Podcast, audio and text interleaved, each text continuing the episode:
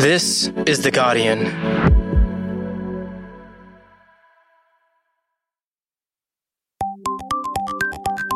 Imagine if you suffered from chronic pain that many people just didn't understand. And then the doctors who tried to treat your pain inadvertently made it worse. This is the reality for many of the 1 in 10 women worldwide who have a chronic inflammatory disease called endometriosis. Gabrielle Jackson is Associate Editor of Audio and Visual at Guardian Australia. Gabs, tell me why you commissioned this story about endometriosis. The author is a woman called Lucia Osborne Crowley, and she's written a couple of books about her pain and conditions. She has endometriosis as well as some other chronic pain conditions. She's a really good journalist and someone I really respect. And she took to the commission with so much enthusiasm and just real curiosity because the it matters to her too. And um, i i just really admired how far and wide she went for experts to make sure that we were very very responsibly reporting this important issue. Let's hear it. This is a common treatment for endometriosis could actually be making things worse by lucia osborne crowley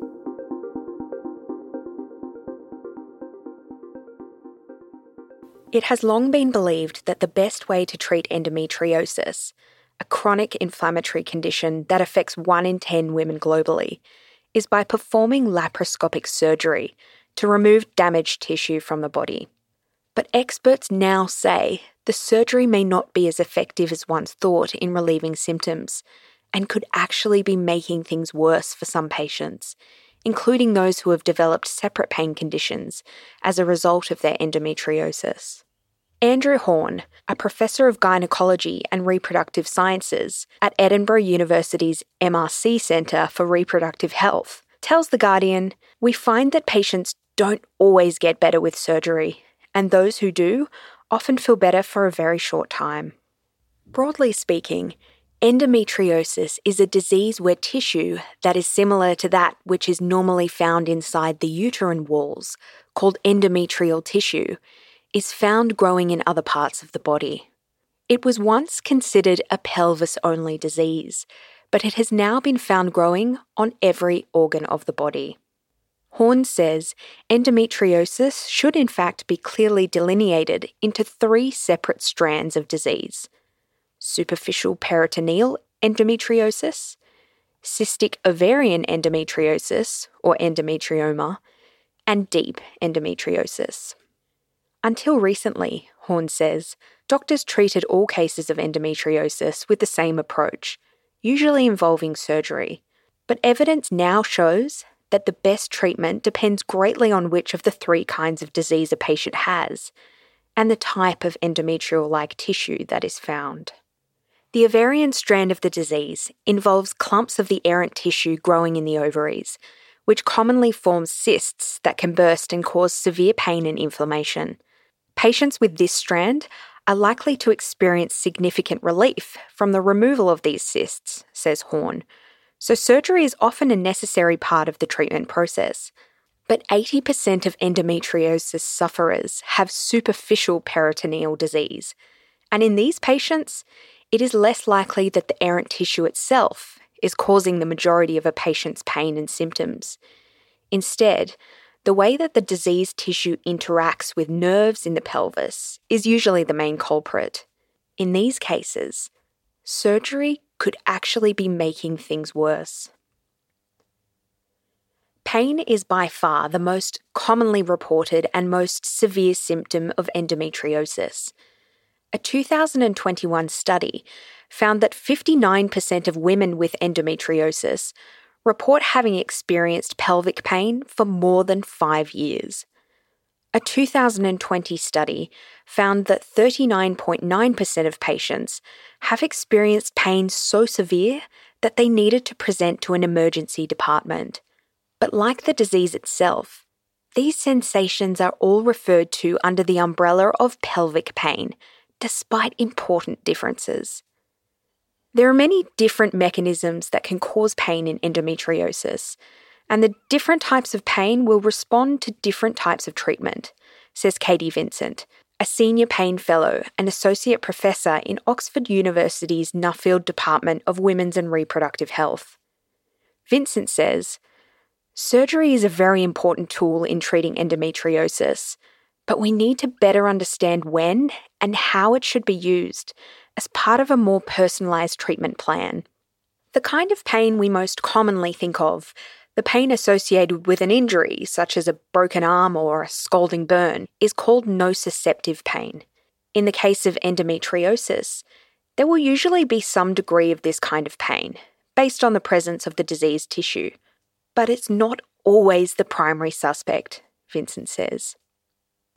Research increasingly shows that a lot of endometriosis sufferers experience high degrees of neuropathic pain, or pain that emanates from damaged nerve endings. The Oxford team believe there are likely to be three ways in which nerve pain can develop in endometriosis patients. The first is that the nerves surrounding the disease lesions become hypersensitive. The second is that some lesions compress the nerves physically and thus cause pain. And the third is that nerves can be damaged during endometriosis associated surgery. Nerves and blood cells can actually grow inside endometrial lesions, according to Dr. Christian Becker, Associate Professor at the Nuffield Department of Women's and Reproductive Health. That means that when surgeons open up the pelvis to remove the diseased tissue, they often have to slice through some of the nerves that are bound up with the lesions, or those that are close by. This severing of nerves can compound the neuropathic component and create more nerve pain. Vincent says patients whose symptoms are caused primarily by neuropathic pain are less likely to benefit from surgery and could even experience more pain following surgery. And Horne agrees. In neuropathic pain cases, repeated surgeries are very unlikely to be a good thing. And in these cases, we need to figure out whether surgery is helpful at all. There are several licensed treatments for nerve pain, often used successfully in patients who suffer from neuropathic pain. Vincent says these drugs could be a far better course of treatment for those with severe nerve pain than surgery. But none of the drugs have yet been approved for use in endometriosis, because the requisite research has not been conducted.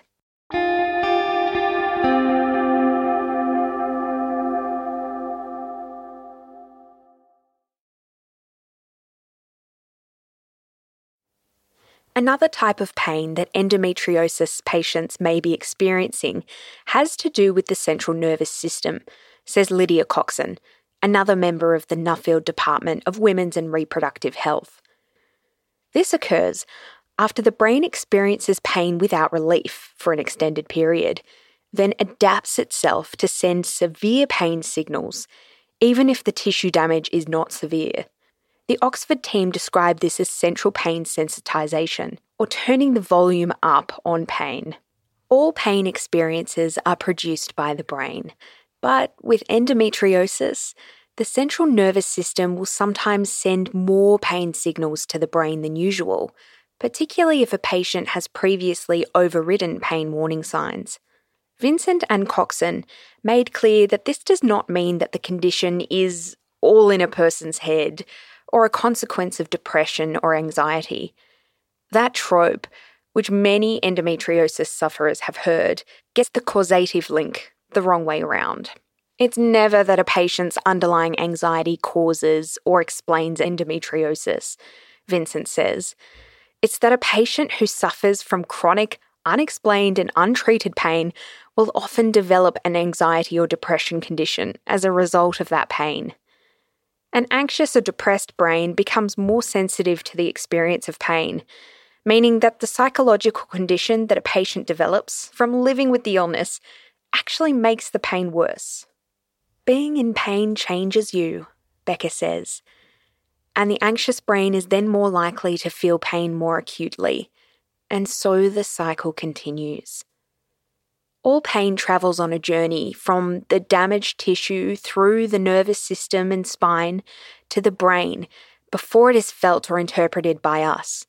In endometriosis patients, doctors have found that things can go wrong at any stage of that process to amplify the pain. So it is important to understand which system is causing the majority of the patient's pain.